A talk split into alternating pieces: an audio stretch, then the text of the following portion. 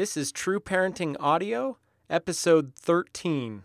Hey, everybody, I'm Andy Smithson, and welcome to True Parenting Audio, where you can get inspiration and practical parenting tips to build powerful cycles of continuous growth in your family through the principles of teaching, relationship, and upgrading yourself.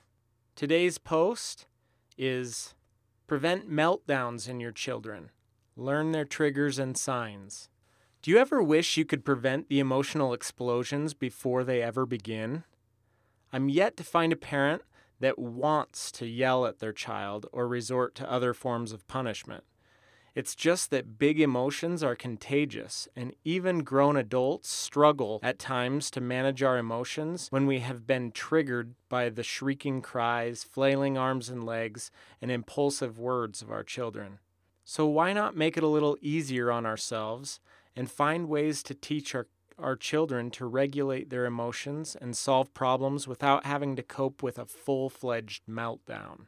Learning to prevent emotional tantrums, but not robbing our children of the valuable opportunities of solving problems and dealing with their own emotions can be challenging and takes a lot of practice. But it can be done when we know what to do and how to do it we can significantly decrease the number of tantrums by simply knowing and dealing with our children's triggers and signs prior to a meltdown. Watching for triggers and signs. Watching our kids for triggers that set them off and identifying specific signs that tip us off that their fury is about to be unla- unleashed with the wrath of Pandora takes some deliberate observation.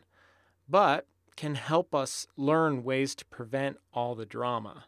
If we're able to see the triggers that lead to these emotions and tantrum reactions, we can proactively teach our children ways to deal with those situations or manipulate unnecessary situations in ways that bring more favorable outcomes and emotions.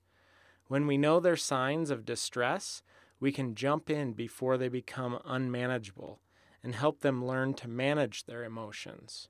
The following are a few common triggers and signs of imminent, intense emotions and reactions, followed by simple ways to head them off.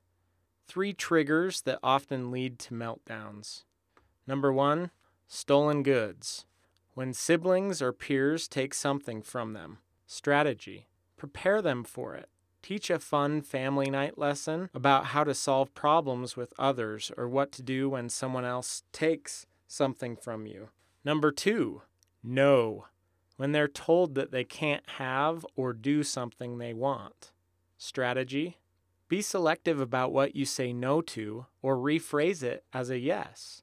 Sometimes parents get too nitpicky and find ourselves barking out, no, no, for every little thing. Save your hard nose for the safety issues and other serious infractions. When kids ask to go to Jimmy's house to play or to use the computer before they ha- they've completed their chores, or the answer is no for some other reason, you can also change your no to a yes by simply something like, You're free to as soon as, or sounds like you really want to that sounds like a great plan tomorrow. Or you can simply suggest an alternative. Number three, the switcheroo.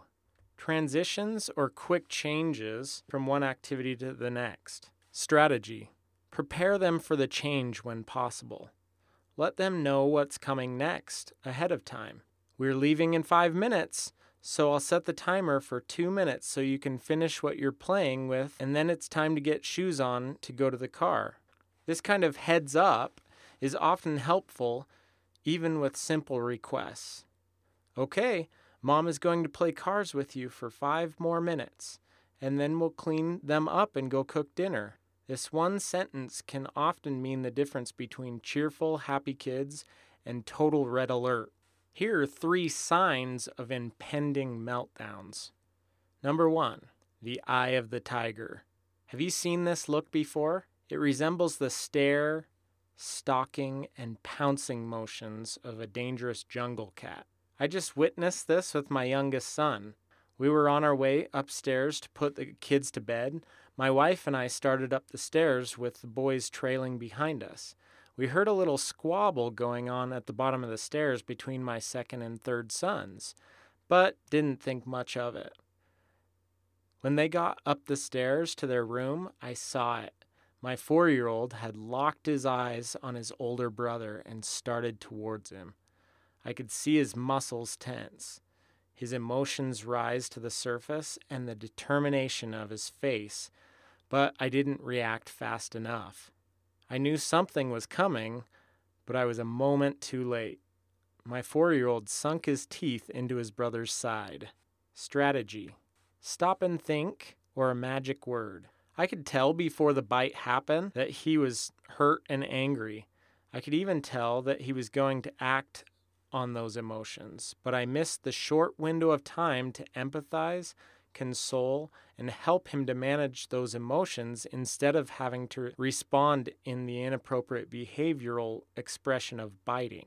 In contrast, shortly after this situation, I sat with my four year old and talked to him about how he felt when he wanted to hit or bite and what I could do to help him when he was feeling that way.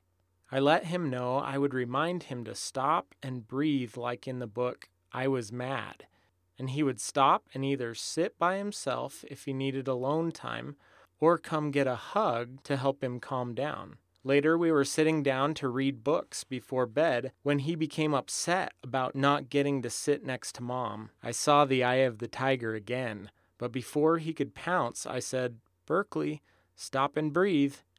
He did it. Those words were enough of a cue to help him be aware and change his course of action. Number two, the tripwire bottom lip. My six year old son is the best at this.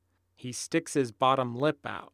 When we see his bottom lip almost dragging on the ground, we know it's a sure sign of hurt feelings or sadness. When the lip starts to drag, we know it's a tough one, and the feelings are about to overwhelm him. Strategy empathetic words and a calming touch. Sometimes parents can't see what the big deal is. Our kids start to cry uncontrollably because their brother got the cup they wanted, and we think, seriously? This is not the end of the world. My six year old is a pretty sensitive kid, which can mean that he can be easily set off emotionally. But it also means that he is our most responsive child when others are hurting or needing some encouragement. Sometimes he comes to us with the lip dragging on the ground, and we ask, What happened? What's going on? What are you so upset about? And he simply refuses to tell us what's wrong. But I've found that what is wrong is far less important than how I respond to the sign of my son's personal hurt and sadness. If I demand that he tell me what's wrong in some attempt to fix the problem so he won't be so emotional anymore, he either withdraws or becomes more upset. But if I stop and reach out, if I just hold him in my arms and say, I'm sorry you feel sad, man, he's generally able to resolve his own emotions relatively quickly. He then just goes along his way without any further problem. Number three, airlock breathing. Have you ever seen this before? It's the short, shallow breathing that comes when they start to really heat up. Truth is, most adults do this too when they get frustrated, anxious, fearful, or angry. If you watch kids that end up hitting or being physically aggressive, this is one of the signs you'll see before they finally bring the hammer down. Strategy relaxation, and meditation breathing. Teach your child ahead of time how to take deep belly breaths and to relax their body. The body's natural response to fear or anger inducing stress is to increase heart and respiratory rate. It's all part of that fight or flight thing everyone always talks about. Consciously interrupting that with slow, regulated breaths can disrupt that emotional feedback loop and help us feel think, and make better choices. Some good ways to help kids learn this is to do some child yoga with them, practice deep breaths in and out using balloons or bubbles, or have them lay down and put a book on their belly and tell them to watch the book rise and fall each time they they breathe in and out. Then let them know that you'll help them remember to breathe when you see them start to airlock breathe. You can use a single cue word again, like breathe or even bubbles, to help them remember and apply the skill. The triggers and signs we've talked about are just a few of the common triggers and signs I've seen in my own and other kids. Each child is unique and has their own set of triggers and signs that are like their poker tell. If we can learn to see these things, we can more effectively deal with situations and emotions in positive ways that build happy, healthy cycles of behavior and relationship in our homes. Question What are some of your kids' triggers and signs? How can you plan and help them cut them off at the pass? Hey, thanks for listening, everybody. If you like what you're hearing, come on over to trueparenting.net and download your free ebook to help you along your true parenting journey. And sign up for our True Parenting newsletter, where you'll get updates and true parenting tips and helps that you can use in your everyday parenting. Come and join us also on facebook.com slash true parenting. If you have any questions or would like to send me an email, you can go ahead and email me at andysmithson at trueparenting.net. Thanks again for listening, everybody, and we'll see you again next time.